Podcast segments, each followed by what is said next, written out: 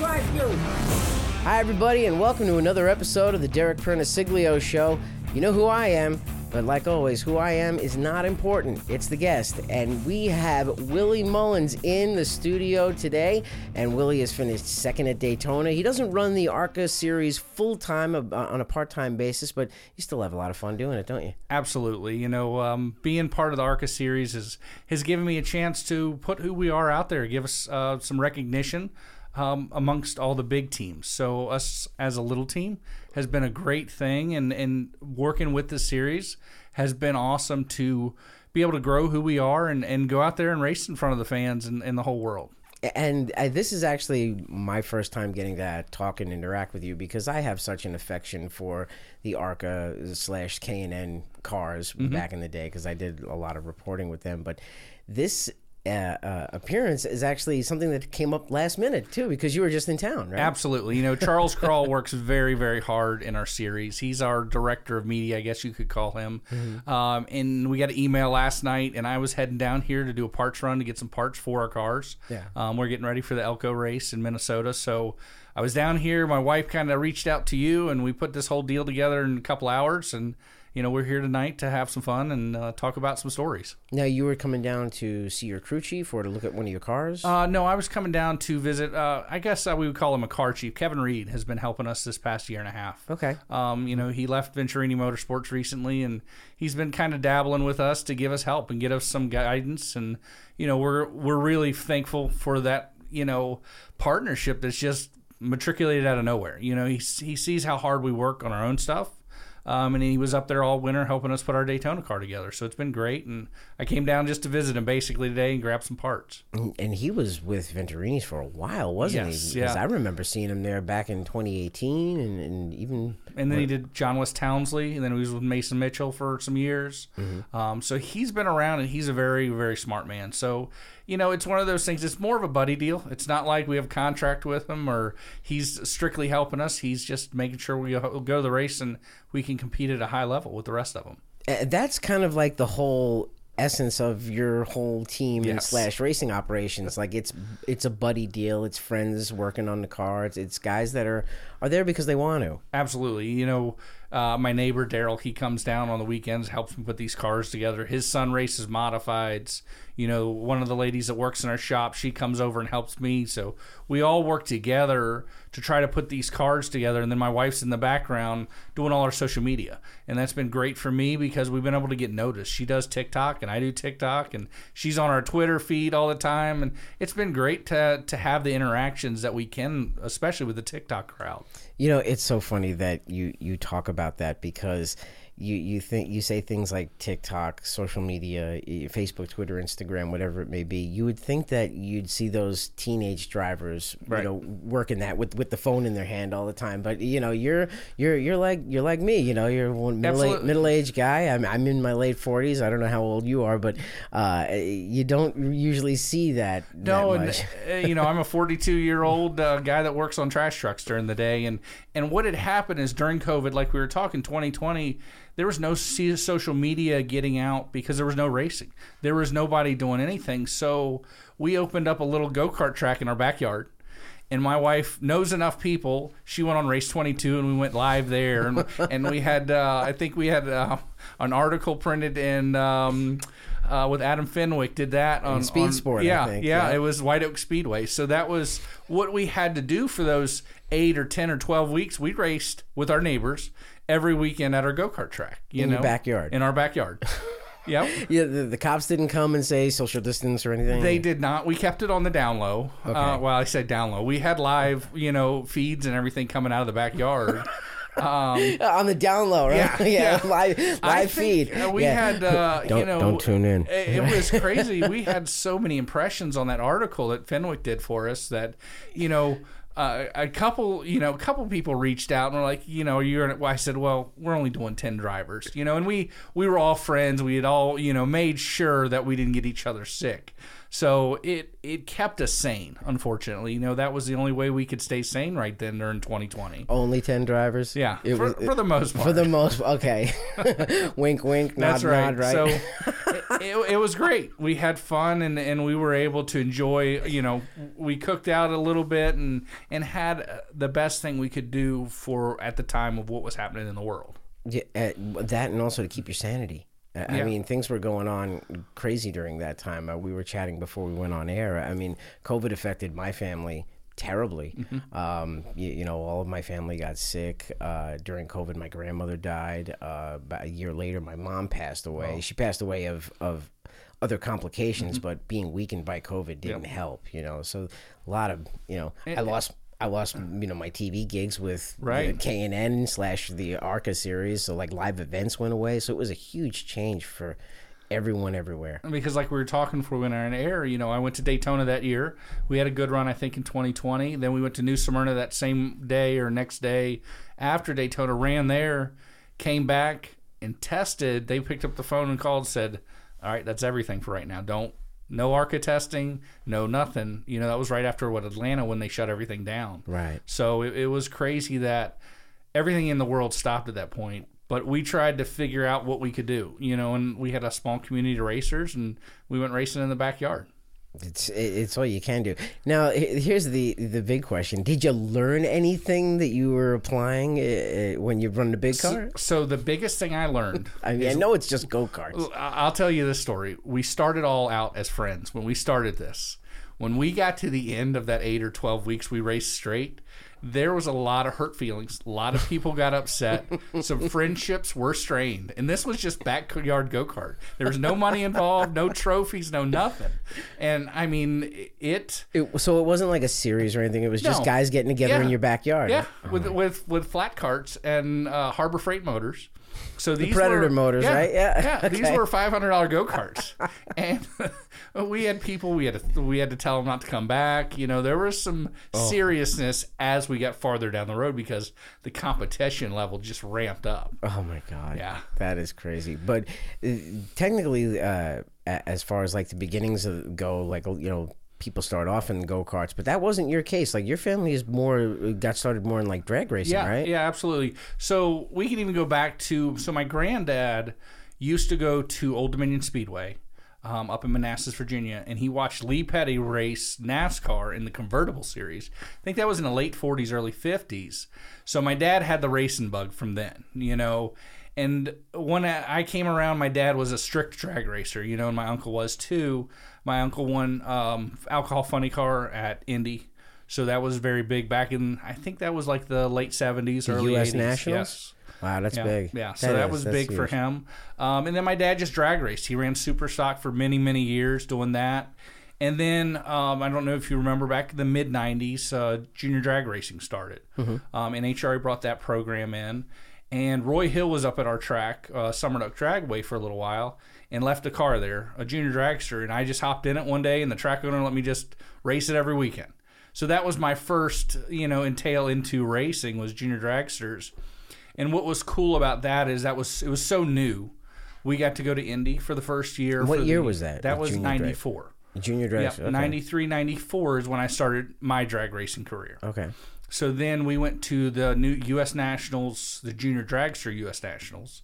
I think that was in '94, and that was that was one of the neatest things because that was the inaugural event. You know, NHRA did a huge thing for us, and I bet there was four or five hundred cars there for the first event at the U.S. Nationals. Wow. Junior drag. Yes. Wow. Yeah. Yeah. So that was kind of how I got started, you know, and we ran junior dragsters until I was, I think, 15 or 16. So three years. I've seen them run before. It, it is amazing the power that they are getting out of those little lawnmower but engines. think about this now. That's now. Back then, it was a strict five horsepower Briggs and Stratton.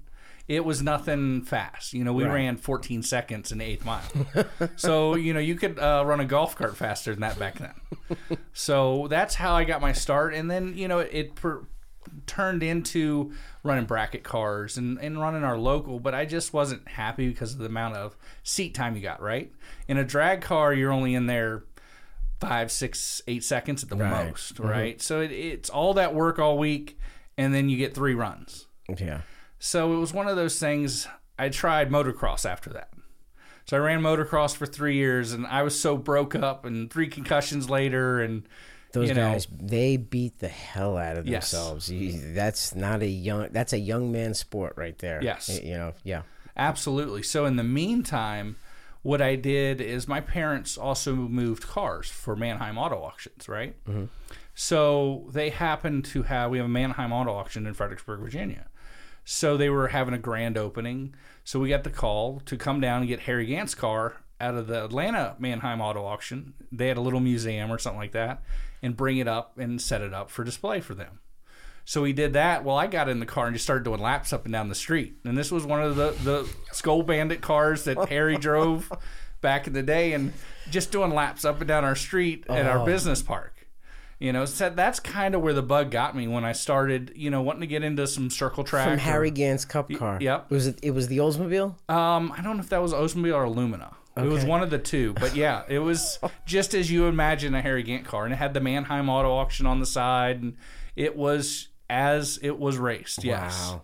So it was pretty neat. We played with it for probably a month or so while we had it up there. Just in the street. Yeah, just in the street. We'd do laps up and down the street and running back and forth. No and, kidding. Yeah, yeah. So that's What the co- did the cops come around? no, the no. noise they, they didn't mess with us at all. Really? Yeah. So Wow. my dad would come out and yell at me more than anything. You know, he would because he'd get tired of it running up and down the street. Oh wow. So you had this Harry Gant car I would play with, you know, when I got out of school. So I was 16, 17 years old. It's a good No. thing you didn't crash it. No, that was the biggest thing he was worried about because we didn't own it and we were just entrusted to make sure it got point A to point B. Wow. So, and it was it, it, that's kind of what I think got me going into the stock car world. You know, the the thought of it. But it wasn't. It wasn't stock cars right away. Didn't you do SCCA or Yeah, road so- course racing? what happened is, um, you know, that was on my mind, and then 2005 rolled around, and I was talking with a friend of mine, and I said, you know, I'd like to go SCCA racing because they have this V8 stock car program, right? You can take an old cup car, put some brake lights in it, and go road race it. Okay. Right? So was that uh, was I'm not as versed in road course racing. Was that the national series or NASA? Mm-hmm. no, that was not NASA. Those are two different uh, series. NASA has their own thing, and then SCCA has this V8 road racing series. okay. So I was talking with a friend of mine, and Dad said, "You know, Falk has some old stuff, and he's just down in Virginia Beach, right? So Lee Falk, Joe Falk. Joe Falk. Okay. So a friend of mine called a friend, and I got in touch with Joe Falk. So his son ran ARCA um, back, man, I would say that '98, something like that, um, and he still had a car left from when Jeff, his son, was racing ARCA. So I got talking with Jeff or whatever, and I went down to Virginia Beach, and there was a car still down there. It was the car he backed in the wall here at Charlotte. And I didn't know what I was buying. You know, I'd never road course raced, or I'd never, I don't know what I was even looking at, right? Right. So I go down and buy this car for $5,000. And it's mainly complete less motor and trans. okay. So I get it back here, and me and my dad put together a motor off eBay, and we went to. So our first, you have to go through school with SCCA. Okay. So I show up. We have to go to Watkins Glen for our first ever anything I've ever done on in a stock car, right? So we show up to Watkins Glen, and it's pouring down rain. I mean, buckets and buckets of rain. And I'm like, well, I guess we'll wait till the rain stops. They looked at me and said, "No, I hope you got treaded tires." so They ra- yeah, they run in the rain. I didn't know this. I, I know. You know, I was this this green kid that knew nothing, right? I was just used to drag racing, and if the sun was out, we raced. If it wasn't, we Right. wouldn't. So I had to roll a set of slick tires over to the Hoosier guy, and he grooved them for me. So we grooved these tires, and this is like my first ever lap in a stock car, and I'm at Watkins Glen In the rain. in the Yeah, pouring which rain. is a high speed road course too. Yes, and we're doing the boot also, the back section. Okay. You know, so a lot of people don't even know there's a whole back section to Watkins Glen. I know. And there's a river running across down to the bottom of the boot, and it's it's crazy. But that was my introduction into road racing a stock car. We made it through that whole weekend in Fiasco, and at the end of that weekend, they have a, a, a race at the end of it. So I had to start at the back because we had some mechanical issues, but I was able to win that race. I mean, yes, we were racing Miatas and and other stuff like that, and I was in this big V8 stock car. but they thought it was the greatest thing. These the instructors because they don't get to see that much in SCCA, especially north. You know, when you come down south into the Carolinas, you know they have a lot of stock cars in SCCA. Right. I've seen a lot of it too with the HSR series. too, Exactly. yeah. Same deal as, you know, and then I started learning a lot more and we had to go to a second school. So we went to uh, Summit Point, West Virginia. And that, that actually went smooth and I looked like I knew what I was doing there by the time, you know, when you show up to a dry track for the first time, it's actually nice. You can turn some laps. And, But you'd won your first Yeah. race you competed in. Yeah. At Watkins Glen. yes. Of all things. At okay. First off, Watkins Glen is is historical and prestigious as it is. Did you understand the magnitude of going there and Not- winning a race at, Not at at that all. place? Not really. at all. No, and I want to go back there. I've never been back since. Because uh, you understand it now, Yes. right? Ah, Yes. I, I want to go back, and I, I beat up on Dale Quarterley all the time to sell me his ARCA road course car, but he won't because I want to. That's one of my bucket list things to go back to Daytona. Mm-hmm. I mean, back to Watkins and, and do that. So, and that's how my stock car racing experience got started. Is I have no late model experience, no any left turn experience, nothing. Really? Yeah. So, you went from running the SCCA stock car Yep. to running Daytona? Nope. So what we did is we ran that SCCA thing for three or four years, right? And then 2014, ARCA went back to the road course, I believe, for the first time, Millville, New Jersey. New Jersey Motorsports Park. Yes. Yes. Mm-hmm. Yes. So that was my jumping off into ARCA. Um, we took the car we've been running at SCCA and let's go uh, ARCA racing. How hard could it be, right? How hard can it be? How hard could it be? Famous last Yes, words, right? Yeah. Mm-hmm. How hard could it be? So we show up with our little uh, Harbor Freight toolbox and roll that into the garage area, and and we're like unrolling stuff. And These I'm, guys have got pit boxes that are as tall as they and are. I had no idea. I had never been to an ARCA race, never been to a Cup race, really in person. Were you getting a lot of second looks? Like what? we the- were um but you know and it all fell apart you know it, like it should have because we were underprepared right? Right. so we go out there and start turning practice. Well our good motor blows up.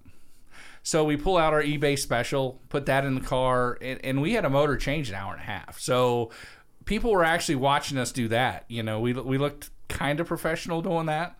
Um, and then the first race I think we qualified 22nd, and that was when ARCA was big. You know, ARCA, Right. we had a full field. Um, I think one or two people went home from that first race.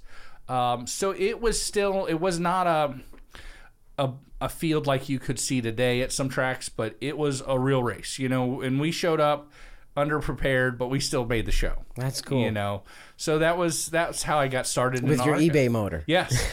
you know, we got some cylinder heads from this auction, and my dad put this together, and it, was. Everything's on eBay. If my wife had have been there, she would have never let it happen, right? She would have told me we were crazy to even think that dream, Mm-hmm. but we did it. And if we hadn't have, we wouldn't be where we are to this day.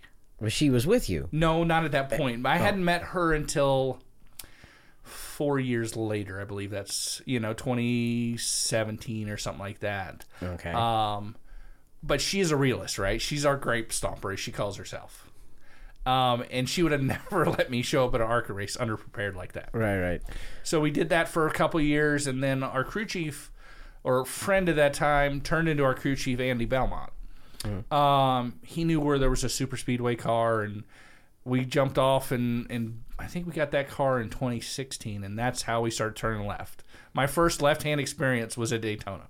Really? Yes. First, wow. That's of all the places. It's nuts, isn't it? Of all the places, yeah, because I mean, you usually hear someone starting off at you know the, the grassroots short tracks, Mm-hmm. uh, you know, a quarter mile or a half mile racetrack, racing late models or whatever, and Yeah. then working their way up to Daytona. Now, I did lie a little bit. I did have some Daytona experience, so we were doing a lot of customer cars for road course things. Um, and we built a 55 Ford for gentlemen that raced at Summit Point, things like that, road course racing.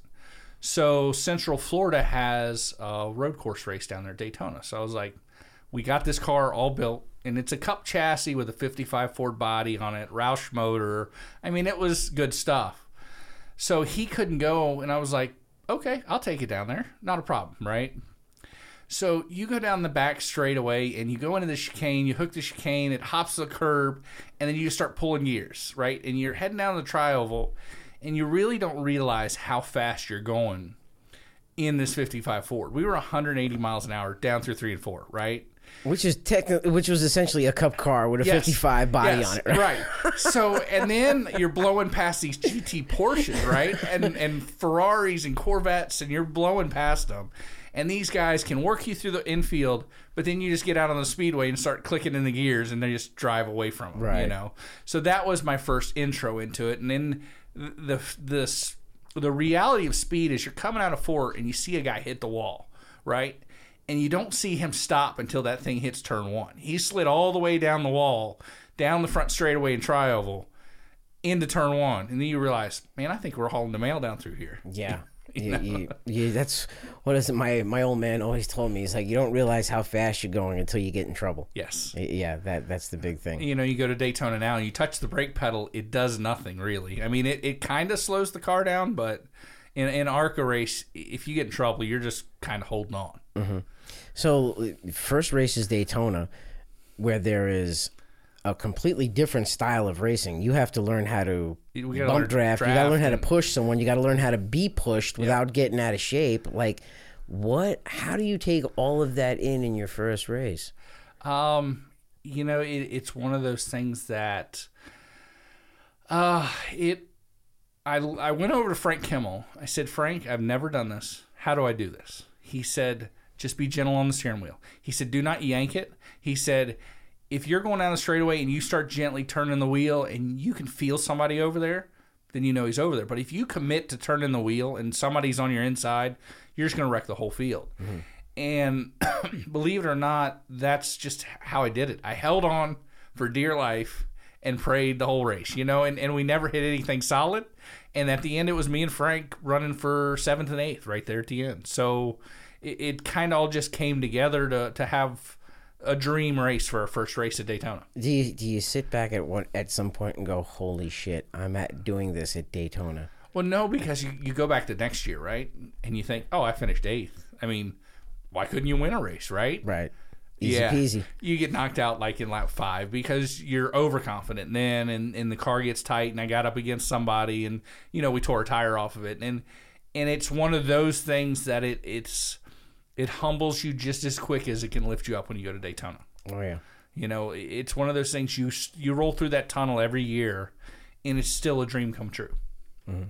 You know, so it, it's been a, a great experience, I think. Oh, I'm, look at Greg Van Alst this year when he won that race. I mean, the, the emotion out of him, and you know, he he said he said it perfectly. You know, guys like me aren't supposed to be here. Absolutely. You know, but for like he that is the emulation of every short track racer's dream to who runs at their local track and to be able to win a race at Daytona, no matter what it is, and like any race at Daytona. Yeah, absolutely. You know, it's been a, a great experience to see him do what I hope to do. Well, you almost did it. Uh, what 2018? You finished second, Yep. right? 2018 was the longest race Daytona the ARC ever had at Daytona. Okay. I think we had three red flags. Um, I think the race was four and a half or five hours long. Um, because in ARC at that time, it was unlimited amounts of green white checkers. And they just kept wrecking and wrecking. And, you know, and we're we're dodging all the wrecks and we're moving up and moving up. And it finally, you know, we got to second. Um, you know, Kevin uh, Reed was crew chief in the other car with um, who was driving that car back there? The Sinclair car, I believe it was. Michael Self. Oh, Michael Self, yeah, yeah. he beat me. Another you know, talented driver in a Venturini car too. yeah. And and we were even with him, but he just got got enough run to get it past us. Okay. So it, it, it was a surreal thing. I still remember that day. You know, the, the amount of wrecks. My wife has clipped a, a highlight reel together if anybody ever wants to see it on YouTube and our channel um, of how that day just unfolded. It was crazy. You know, you're in the car that long and you see so many cars flying around. Brett Holmes was upside down, up against the wall, and you know Dave Mader had some big wreck, and it, was a crazy, crazy race that that year. Yeah, it was. It, it got really wild. Uh, for those who are just tuning in, Willie Mullins joins us on the Derek Perniciglio show. He's had some great runs in ARCA. And speaking of ARCA, um, the, what's is the next race for you? You've run Talladega, you've run uh, Daytona, uh, you've been to Salem, uh, and El- why Elko too? It seems So- like you, you got a, an affection for Elko Speedway. Well, no, that's where my wife is from. That's all her family. So that's our home race, if you want to call it. that. Okay, Minnesota. Um, so we're getting ready for that. You know, that's the end of uh, June, I believe, Mm-hmm. coming up, something like that. Um, so we're working on getting a car back together for that, um, and that's always a big race for us because there's so many family members. Mm-hmm. Um, you know, we're we're happy to have our parents there. That's where they're uh, out of, is up there in Brainerd, Minnesota, right by the drag strip and that road course. So it's always a race we try to put together to go there every year. It's a beautiful track. I've been there before. Beautiful. Yeah, Beautiful. Uh, one of the few uh, short tracks that has an elevator uh, Yes. at it too, which I liked a lot. Uh, but that's got to be again another huge contrast for you because you run mostly the super speedway races, and now you're going to one of the smallest tracks. The smallest track on the ARCA circuit. So, what kind of experience was that when you start off at something big and then go to something that's really small? once again, I should have not done what I did, but I just jumped in with both feet, right? So we went to Nashville the first time. Um, 20, I don't remember, 2018, I think it was right after Daytona. I, we had an old junk steel body car sitting in the corner, you know, when they were starting to switch over the composite. And I was like, let's go to Nashville. So we put this car together, and you needed a tetanus shot to look at this thing, right? It was that bad. and once again, you know, that was a good field. I think we had 25 or 30 cars there, and we finished, I think, 18th, you know, and that was my first ever real short track left hand experience ever. At Nashville, Nashville at the fairgrounds. which is a great track too. I want to go back. I haven't been back since, but it's one of the the best short tracks where it has the vintage feel. You know, it, it's the old school. I hope they don't Covered change grandstands Yes. and all that. It- It's going to be sad if they go in and change a lot of that. I hope they don't. If when they redo this place, I want to go back before they do. You know, the the fairgrounds in Salem, they have that old feel. You know, the old Manassas Speedway, the old. You know, you just can't get that out of these new tracks. Yeah, the um the the thing that I like about Nashville too is it's got that history to it. Yep. Uh, it's got that old that shape to it, but it's over the years it has still been fast, competitive, and always put on a great show. very fast. You know, we're there with the super lates, and you watch us go around the track, and we look like school buses because these big, big, heavy cars. And then you watch a super late go down into the corner. It's just unbelievable the amount of speed those guys carry down through there. And, and we think we're going fast when you're in the car, right? Yeah. So I know. You know. I've seen sprint cars there before, and that was insane. Insane, That was yes. insane. And what? Okay, so now, uh, besides the the ARCA stuff, you, instead of running like, what, what do you run? Like two, uh, three to four races a year? Um, last year we ran five or six. Um, now also last year we had Mason Diaz in our car at Bristol. Um, you know, Brayton Laster ran Daytona and Talladega with us. Um, so what we're also doing is putting some kids in these cars to try to get them some spotlight to show their talent in our equipment. You know, we were very excited when we went to Bristol with Mason Diaz. Um, broken oil line, unfortunately. Um, and then we're, we're looking to maybe put Landon Pembelton in the car at Bristol this year. So it's it's one of those things that we're we're working. I want to race, but I also want to show some of these kids that have talent that, that need to race, and, and ARCA is a good series to put them in. the the uh, the age thing is huge nowadays. I, I mean, at, I used to I, I used to look back on some of my old pictures and stuff and realize I was the youngest guy in the field. Now, when I look at the lineup for the main event and I look at some kids that are there, and I'm like, I'm the oldest guy in the field now. Yeah. What what what goes through your mind? Is does that age thing ever play on you guys? Because I mean, you're racing with they, So- they, they let what 15 year olds race with you Yes, guys now, yes. right? So you know, at short tracks you can be with 15 year olds, but Daytona is still 18. So when you go to Daytona, my first year when when we went there and we knew what we were doing, we thought right, and you look around the room and there's Frank Kimmel, there's Bobby Gerhart. Uh, Belmont was there, you know, all these greats. Schrader- Or- or Schrader shows up and he Well- runs, Well, yeah. he's running, and and we sit there, and those are our veterans, right? Those are the guys that have built this series. Mm-hmm. And then this year we go there, and I look around, and it's just me and Sean Corr and Greg Van Alst. We are now the elder statesmen in the ARC series, so it's cool, but it also I miss the older guys. You know, I've learned a lot from them, so I'm hoping. you know, I can continue to carry the flag for the ARCA series. It- It's the other thing too is it's that wisdom that, Yes. that they carry. You know the, you know with with that age also becomes a library of, of wisdom and knowledge that you, these guys can apply it uh, to you and, and hand off to you. Yeah, and and I'm always been one of those guys. That's why I think there's so many people that help me, is because I will ask lots of questions, um, and, and I'll get. I want their knowledge. You know, you can't. Yes, a lot of these kids can hop in a car and go fast and win races, but I want to be here a long time.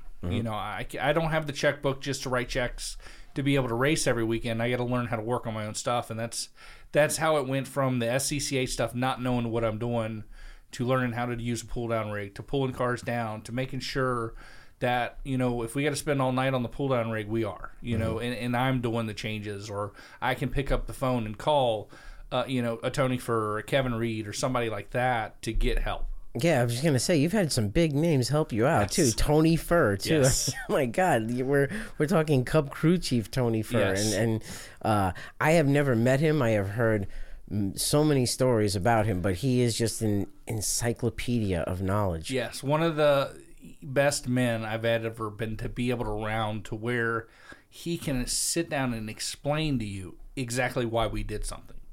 I've had crew chiefs that'll say, I've asked, why are we doing that? What is your direction, your path? And they'll look at you and say, because I said so.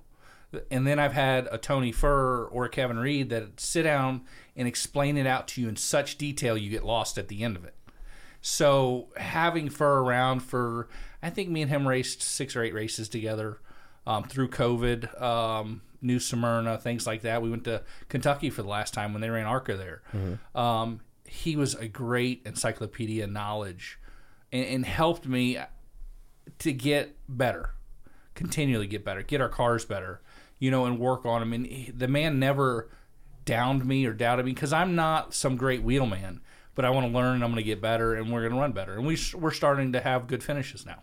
Well, that and also you when you have guys with this experience teaching you, you you have confidence in what they're telling you is what it is. Yep. Um, you know, there's uh, there's times where people are racing and and you are you are just starting out or you're running, and you're taking your lumps as you say, but when you have someone that's in your corner like a Tony Furr or something who is just an endless knowledge, that gives me as a driver more security and a little more comfort when I hop in the car. Absolutely. Oh, yeah. You know, it's one of those things.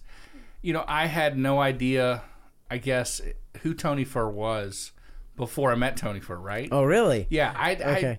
I That's I- what I. Uh, that's what fascinates me about you as a racer because you are a racer, but you're there's some areas that you're green to. Yes, you- you very know? green. Yeah, and, and it's it's crazy because so we parted ways with Andy Belmont, and, and we were going to go to Daytona the next year without a crew chief. And a friend of mine, Robert Bruce, he's like, "Let me call, call around," and and he's he is well versed because he used to sleep on, you know, James Hylton's couch working on cars, and and he had came through the backside. His mom used to be the scorekeeper for Dale Jarrett.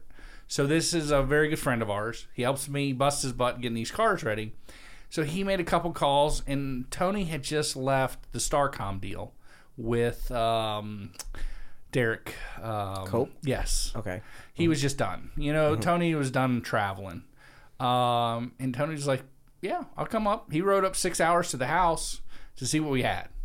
You know, and, and I was like, well, we're going to go to Daytona. We got a new car. And he was like, let's go. You know, and he came down there, him and his wife, and they had a good time. That was the best, like he said, if we're not going to run the best, I want to eat good and tell good stories. And that's what we did. You know, we had a good time. I think we finished that race was our first race. Actually, we knocked the radiator out of it, but it mm-hmm. was one of those things. He still had a good time, and we were there, and we performed well.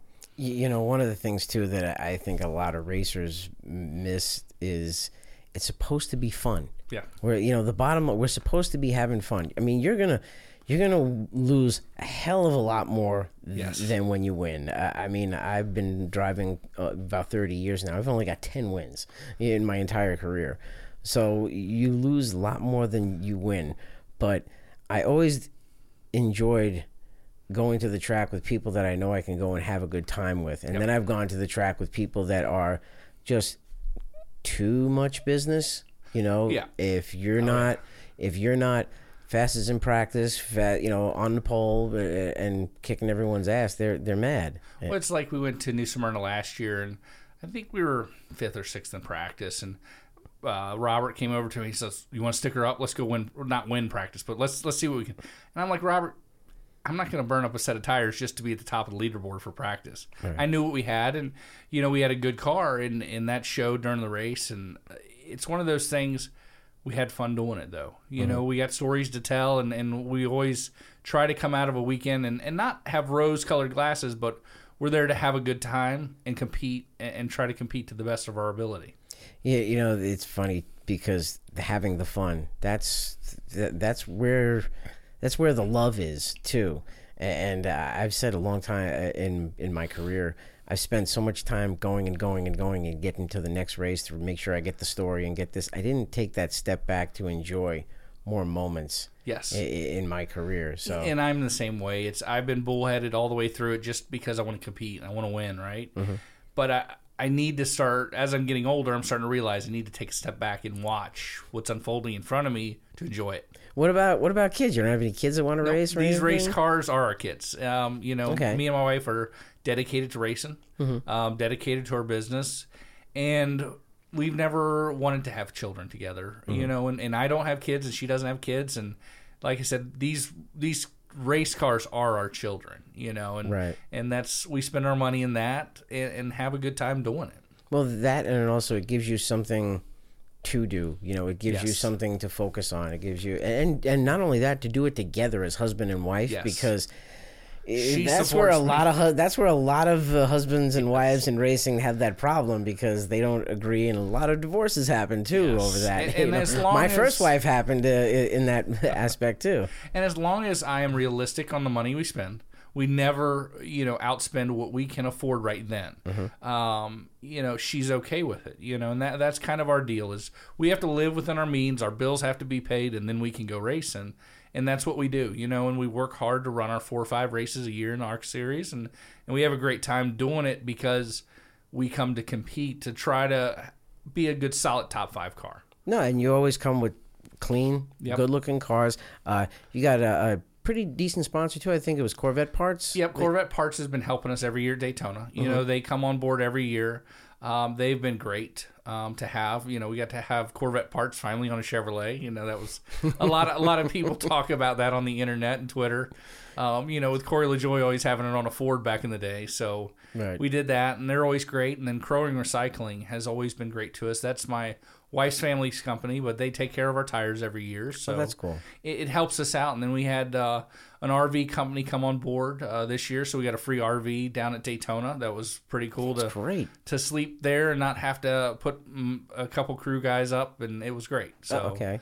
Right in the driver's lot? yeah, right in the drivers. Well, we had the we get the overflow lot. You know, we're still peons a But you bit. still feel like you're part of it. Yes. You you know, when you're there, it's like I'm sleeping in the middle of Daytona International Speedway. It is neat, and I never, so I've never watched a, a truck race or a cup race or anything from the infield of any racetrack until this year, and it was pretty neat to to see the Xfinity race and truck race from Daytona. I remember walking into Daytona for the very first time and just looking around. Like when you roll through that tunnel, it's like there's the back straightaway. Like you're you're doing like that because the cars when they're they're on the back stretch and you're trying to watch, they're maybe that big. Yeah. You know, so Well, and that's like the first time I was telling you when I was in that 55 Ford, they keep all the SCCA people down in a little corner lot down in turn three and four.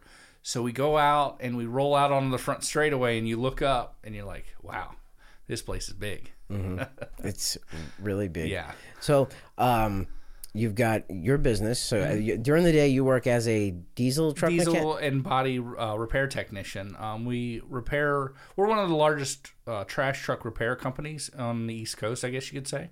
Okay. Um, and that's what we mainly do is our, our business of we rebrand do a lot of rebranding for waste management and GFL. When they go in and buy these companies out, we do all the major rebranding for these companies to switch colors on the trucks and rebrand all of them and to make them look how they want them the corporate look to to be. Okay, so it's uh is so it's auto body too. Yep, auto body and paint, and then we'd also do mechanical. Like we'll also rebuild the inside of a trash truck. You wouldn't believe how bad trash wears out the inside of a trash truck, but you'll get every five years you have to rebuild the inside of that truck. Just what d- corrosion of the metal? Uh, or- no, just wear. Um, you you think about your glass bottles you throw in there, your cans, anything that that has abrasion to it falls in that hopper, and then that blade packs it in the back of the truck, and it just continually wears that truck out all day long. Wow, no kidding.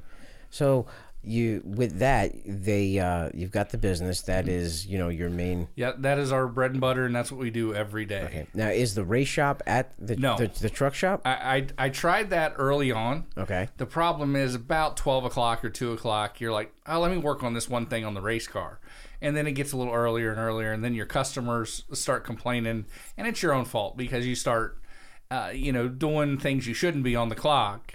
So all my stuff, I keep it over at my parents' house. They have a nice big garage. They let me keep my race cars in there, and, and we get to to go over and work on them when we have time. I mainly work on them Saturdays and Sundays, and, and, and it gives me time to, to get away from the other shop to go work and enjoy on race cars. So five cars you said altogether? I think we have four or five cars. I lose t- track. five uh, two super speedway cars. Yeah, we have two super speedway cars. We have a mile and a half car. We and we have a short track car. So we have four. So now for you, Mm-hmm. What would be the the goal? Uh, is it to eventually drive a few more years and become a team owner? Is it Um, to kind of do what Venturini Motorsports is doing and field cars for up and coming drivers? No, I don't want to become a, a team that runs 20 races a year. I'd rather run like we're doing five to 10 races a year and put drivers in certain races. Um, I think I plan on racing another five or 10 years at least. Um, as long as the ARCA series continues the, the course that we're at, um, there's some things we need to work on, but it's a good series for where we're at. Um, the biggest thing is, you know, I want to be the face of ARCA. We have this new upcoming series where these cup drivers have bought the series. That is our main competition. So arca has to compete with a late model series that's out there now. And our driver um, pool has gotten a little bit smaller but the good thing with arca we get to be on super speedways mile and a half dirt tracks so you know our series is still a combination of all the tracks not just short tracks Right. Any uh, any tracks that you want to go to? Um, I like we were talking, and I want to go back to Watkins Glen. Um, I do enjoy Elko, but Salem. If I could race Darlington, I would love to go to Darlington. but the closest thing to Darlington and Arca is Salem. Really? You know, you run up in three and four, and you're against the fence. You know, you're, you're trying to, to just scrape that quarter panel, and, and the the pavement's all worn out, and you're up near the top, and it's more banking than Bristol. And it's just one of those old tracks that, that you love. It's just like a Darlington. I'd love to go to Darlington, but Salem is one of those bucket tracks I love to go back to. Okay, so Salem's another one. Yep. Watkins Glen, because they only did that with the uh, road course Yep, car. yep. Uh, what did what was what was that like too with running those tires that were grooved? Um, well, it wasn't bad, but the problem is the rain was so bad you couldn't see in front of you. Like I am going down the back straightaway into the carousel, and I think I'm going into it, but it was raining so hard that one day that you couldn't see in front of you at all. Um, so it was nice. The next day we had to put on a, a decent set of slick tires and and go turn laps and, and enjoy what a race car should be. Okay. Uh, just changing the subject a little bit. Like you've been with ARCA since what 2008, right? You ran your Yes. first days. So you saw the whole change of the steel bodies Mm-hmm. to the composite to what they have now. Um, I don't even know what they call this type of body. Mm-hmm. It's still now. a composite body. It's, Yep. okay, it's still a composite body. Has that h- helped? Has that helped the smaller teams save money over the years doing the the body changes, and then they went to the not the spec motor because K and N had the spec motor. You guys had the, The Ilmore, yes. right? Um, Okay. So to talk about both of those, um, the Ilmore was first for us. Um, so when we went to Daytona, we had the Ilmore that first year for me. That is what gave us a chance, just a chance to run in the top 10. So without that Ilmore package, we would have had a, an open motor that we converted to a, a restrictor plate motor, and we would have had no chance there, right? So I applaud Ar- Arca and Ron Drager for doing the Ilmore. Yes, it's a little bit more expensive than what we would like, but all racing is expensive. Um, and without the parity in this motor package, um, we we wouldn't be here talking to you. I would just be another back of the packer that got frustrated, that can't run well, that quit and went late model racing. Okay. It gives me the chance to go when I go and unload. As long as I've worked my butt off at the shop to have a car together, we have a chance to run top 5 Um, and that with that that Ilmore package has brought the series a lot tighter. Okay. Um, and then with the body, when you're doing a super speedway car, it's about the same cost as a st- old steel body car. You know, they get very, very costly. Um, but for the short track guy, like your K and N series, I think it saved a lot of money there. You know, excuse me. Um, and Well, that it- must make you feel better knowing that now you have more of a shot than you did in the past. absolutely, I wouldn't be here if I didn't have a shot. Okay. Um, and I'm an average driver, so I know if we put a good driver in our cars, we have a chance to win. Okay. You know, Because you know you've got good equipment. Yes. Where do you get your cars from? well, they're old cars. Um, They're nothing new. okay. Um, I bought two of them from um, uh, Lyra um, when he closed up. He had the Ford deal back in the day, um, Carlos. Um, the one super speedway car was actually Dale Jarrett's car. He sat on the pole with at Daytona in 2005 or six or something like that. It was the Snickers car. Oh, really? So that was the Ford we ran this year Okay. the Mach E as we call it. um, and then now my my Chevrolet that I run, um, that was a car we did buy from GMS when um, a guy named Bursley um, had an ARCA team, um, and I think Sheldon Creed drove that car, um, and then uh, Mick Reynolds' kid drove it too. Okay. Now with uh, my here's another question: with the money that they spend, or the money that you have spent in Arca, which is probably a huge amount, because I know that it, I know there is no such thing as cheap racing. Uh, for the money that is spent in Arca, do you ever think to yourself like, I could run more races a year if I was running a late model or if I was running at a local track. Like I can get more laps each week. Do you ever think of it that way? Like- Absolutely. Um, excuse me. Um, yes. you know, because like for what you're spending, you could probably run a whole season in a late model at one of the local tracks up there, right? Absolutely. Okay. You could run a very, very competitive car. Um, my wife works for Peyton Sellers on and helping him with his social media, and he's asked me that question. He said, "Why don't you go race all year at a late model um, instead of doing what you do your four or five races in ARCA?" And honestly, we're gonna try it, but we're gonna run some limited stuff at our local track. But the biggest reason is um, I want to race on a touring series. Um, not because I'm I'm trying to make a name for myself, because I'm 42 years old. I'm over the hill. You know, I'm not gonna be some NASCAR superstar. I have reality of that. I just enjoy where they race and what they're doing. Um, and you don't have to worry about the Saturday night drama. You know, a lot of those short track Saturday nights, the drama spills into the next week, and then it, it continues and and it consumes your life. When when we go race, we go race, come home, and we're done with it. Yeah, one one of the biggest things that is really getting me twisted up lately is, uh, and don't get me wrong, I love late model racing to death. Yes. Uh, but what I am seeing over and over and over is you run a whole bunch of unnecessary laps, dump the leader with one or two to go. Yep. They're shit talking in the pit area, Yep. and then a fight afterwards. And we have seen this episode over and over and over again. Yes, and it, it gets old. Um, my wife is a proponent of, you know, hard racing. It doesn't hurt to rough somebody up a little bit, maybe a door panel, something like that. But when you back somebody into the fence, it, it that's not racing. You know, it, it's that's not the skill. You know, that's just writing a check, getting in a car, and going wrecking somebody. Um, and that's why, you know, a lot of these kids don't have racecraft yet. You know, I don't have enough racecraft. If you had watched Elko last year, I ran through three people. You know, just ran them over. My wife calls calls me Willie the Weapon now. You know, so it's things I have to work on. I'm not above this, but I, I want to be a better driver to be able to race hard. Right. No, I, I get it. I, I mean, I think. Well, I come from you know the open wheel world where you don't you don't Nope, you, you don't touch, touch. You end up on your head. You, you know. And I think one time I got into somebody and punted them out of the way, and it really wasn't even deliberately, but I still did it, and I felt like crap for doing it afterwards. So when I see some guys at their local tracks, if you even you go to Bowman Gray, you know, you live and die by the bumper there.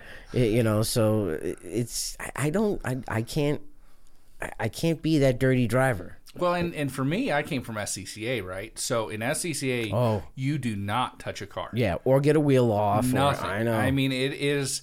It was bad enough. So we're we're at VIR one year, um, and Dale Quarterley's got a customer there, and we're racing or whatever. And I go down there, and this guy didn't gas up, and I gassed up, and I completely just turned him around backwards, right? So he comes over yelling and screaming at me, and, and he file, files this petition, and you get points on your license for turning somebody around, and and then it's funny at the end of the night, then Dale has to, to loan me a welder to fix my car from wrecking him. So, you know, it's it's we're a community.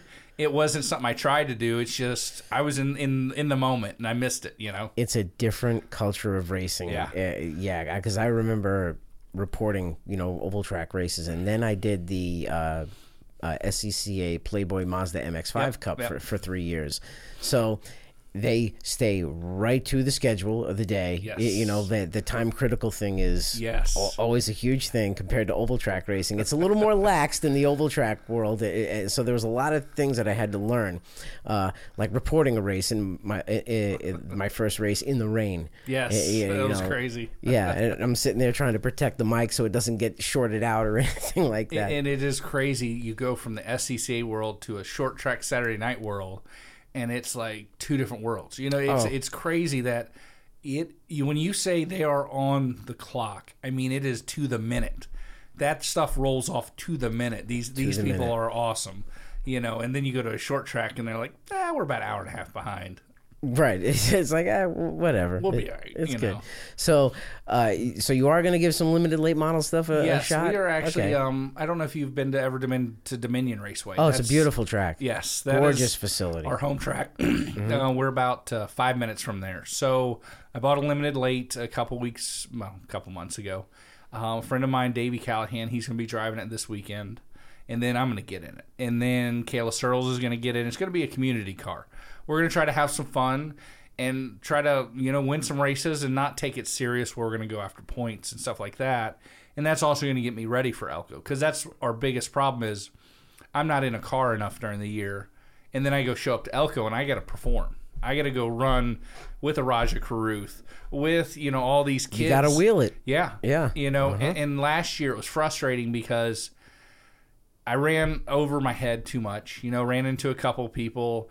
You know, and, you, I spun out Nick Sanchez. Right, won the championship last year, but my car was probably two or three tenths a lap faster, and I just ran him over because of car control.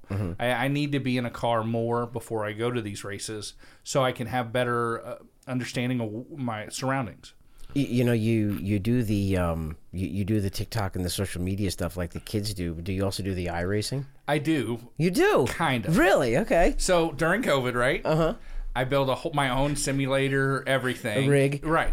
So I built the whole rig and we got it upstairs. And then um, NASCAR had that series they put on for all the, um, I think, touring series that we got to run. Mm-hmm. So it was all modified guys, K&N guys. It was me. It was Cup, I think, and Truck or something like that. Right. I remember. It was like a hodgepodge of people. Yeah. Right. So the biggest thing I couldn't qualify. You know, it was hard for me to qualify in these races. Um, so I, I I take it serious because I think all aspects make you better. Um, so after that, I just lived on that machine for a while to get better. I haven't had a chance to get back at it, but yes, a, a simulator is definitely part of being a better driver. I, I I can understand what you mean because um, years ago I played around with it a little bit before I went to a track that I went to just to see if like this is really how it is. Um, it it gets you. The one thing that I noticed is that it gets you used to your surroundings. Yes. that's the biggest thing that I took away from it. Not like if you're gonna feel a bump in the corner or you know trying to get bite off the turn or forward bite or whatever. Like, but just getting used to where you're going to be at on the racetrack and Yeah, because when we went to Kentucky, and I've never seen the track, and it was during COVID, Mm-hmm. so I went upstairs every night and just ran Kentucky and tried to figure it out. And when I showed up there, it was a great help. Mm-hmm. You know, yeah, I was slower, but I knew my surroundings, like you said. You knew where the lamp poles were. You knew what you were looking for um, to try to make the car better during the day. Cool. So what's next for Willie Mullins?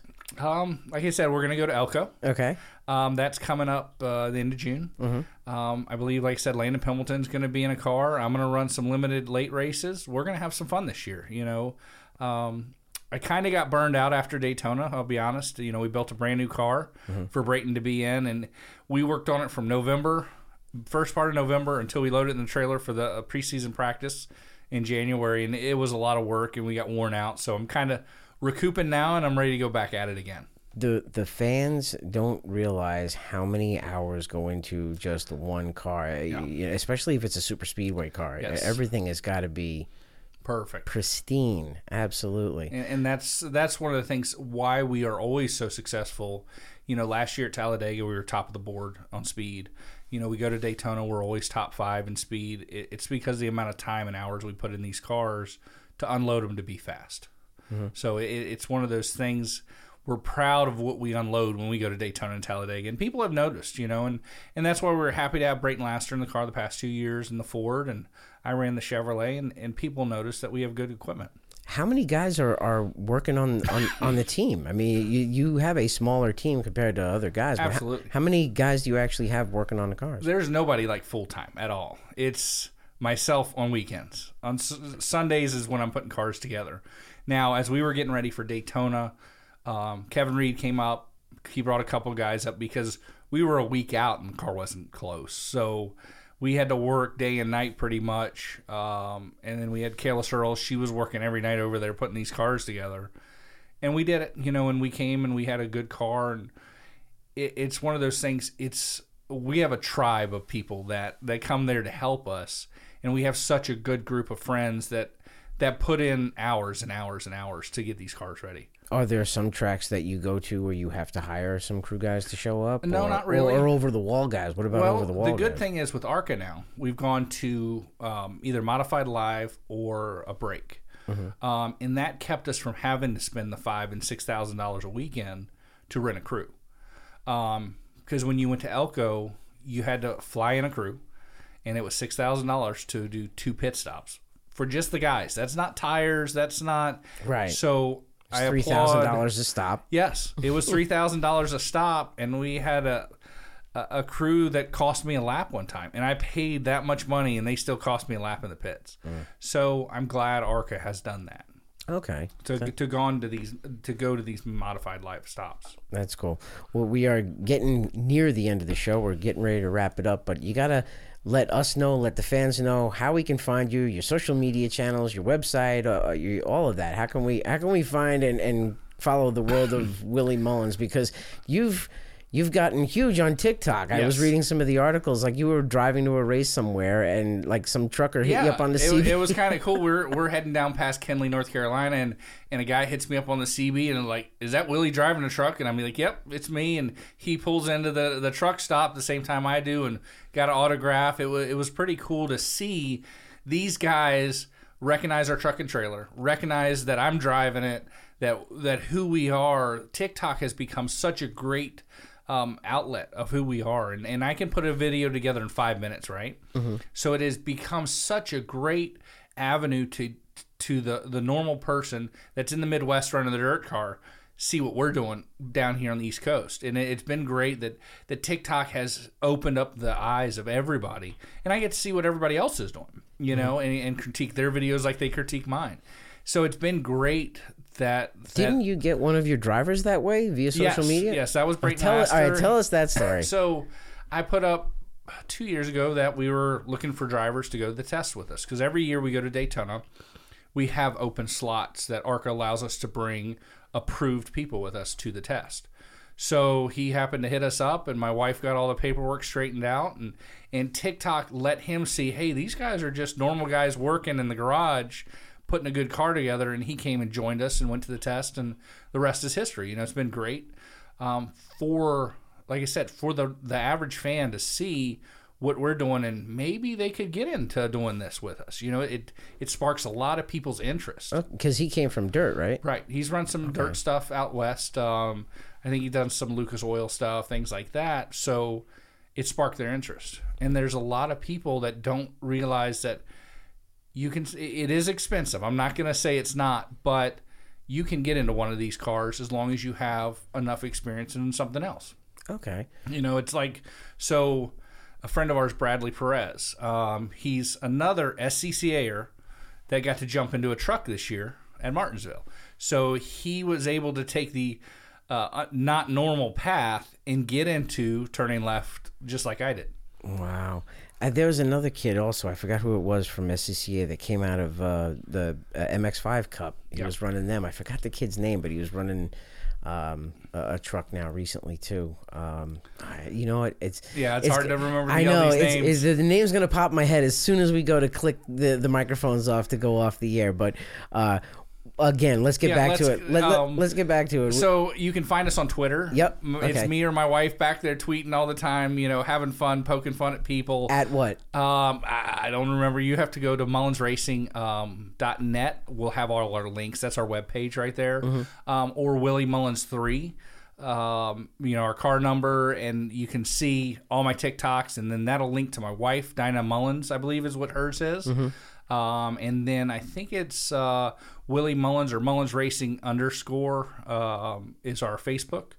Um, so you can find us on anything. You know, if you just type in Willie Mullins, usually it'll bring up a horse guy and then me. Yeah, Yeah, it did. there- there's two guys. So I'm yep. not the old guy. It's it's the younger me. That's you know, if you just type that in, we're there. You know, we're- we're my wife works hard to keep us relevant in what we're doing in the five races we race a year. And and the car that you're running too, it is an iconic number. It is, it too. is. So- what made you choose number three? Well, it's one of those things in ARCA, it's about points a lot of times. We went to Daytona the first time and we wanted to make sure we had points. So Wayne Hickson used to have the number three. Um, so he was retiring. So he actually passed the number three down to me because he had the two and the three in ARCA for many, many years. Okay. Um, so that's how we got it. But what is funny about that story is our first year we show up to Daytona with a Ford and a three on it, right? The purists Oh, with the Twitter trolls, the people that were upset at us that there was a number three on a Ford. How dare you? You Oh. know, I mean, it's it's crazy. Uh, the the people that are still diehard Dale Hart, Dale Earnhardt people. oh, and and those social media trolls can be such so mean sometimes and heartless. It's, But they're talking about us, right? So if they're talking about us, we're, we're getting out there. People are seeing us. You know, uh, it's so funny too because a, a buddy of mine I raced with years ago, he said to me, he says, "Ones that clap for you," he's like, "They're just being nice. Yep. The ones that booing you, they know who you are." Exactly. They have done their research to hate you for a reason. You know, right. and that's that's what's great about this sport is you may not like what we're doing, you may hate us, but you know what? You're at least talking about us, you know, and that's auto racing is is one of those things that I'm glad we do what we do. Mm-hmm. Uh, I wouldn't want to be a, a guy fishing or or sitting on a golf course or something like that. You know, Right. auto racing has its unique characters that help us and that uh, make us get talked about the next day. And the big thing too is even if you run twentieth, you're still going faster than the guy sitting on the couch. Absolutely. You know, and it's one of those things I never would have thought I'd be where I am to this day, just being a normal guy working on ARCA cars and, and building our equipment to be better and better every year. And getting closer and closer to one of those wins too. I mean, you, your super know- speedway package is, is pretty darn good. It is. It is, and we're proud of that. You know, and like I said, that Ilmore motor has given us the chance to win now. Um, before you would have to go spend twenty or thirty thousand a race to get a motor from Hendrick or from Gibbs or somebody. Now uh, a new Ilmore, I think, is in the mid fifties, but that's going to run us 2,500, 2,000 miles, something like that. So we can get a half a year out of a motor compared to just one race. right. So that's why that Ilmore package has been great. I think it's good for truck too, you know, to get the cost down. So it, it's been a, a, a money saver. Um, and I can't wait to see hopefully where it goes and how good it gets. Well, when we see where it goes, we hope that you come back and share more of these stories with us. We, we had, I, I, we hope you had fun today. We ask everybody uh, that comes on the show, would you come back? We asked you to come back for a second appearance. I love coming back and I appreciate these shows. These shows like you do, like old Rowdy Maglite that you, you see poking around on the internet. If I didn't have you guys to get my story out there, I would be a nobody, right? So it's important to have these shows, and I, I always plan on going on whatever I can when anybody would ever have me. Well, Willie, I want to thank you for coming in today. Absolutely. Really, it was a lot of fun. Willie Mullins joins us on the Derek Perniciglio Show. We want to thank all of you for tuning in and joining us as well, and we'll see you the next time. Bye.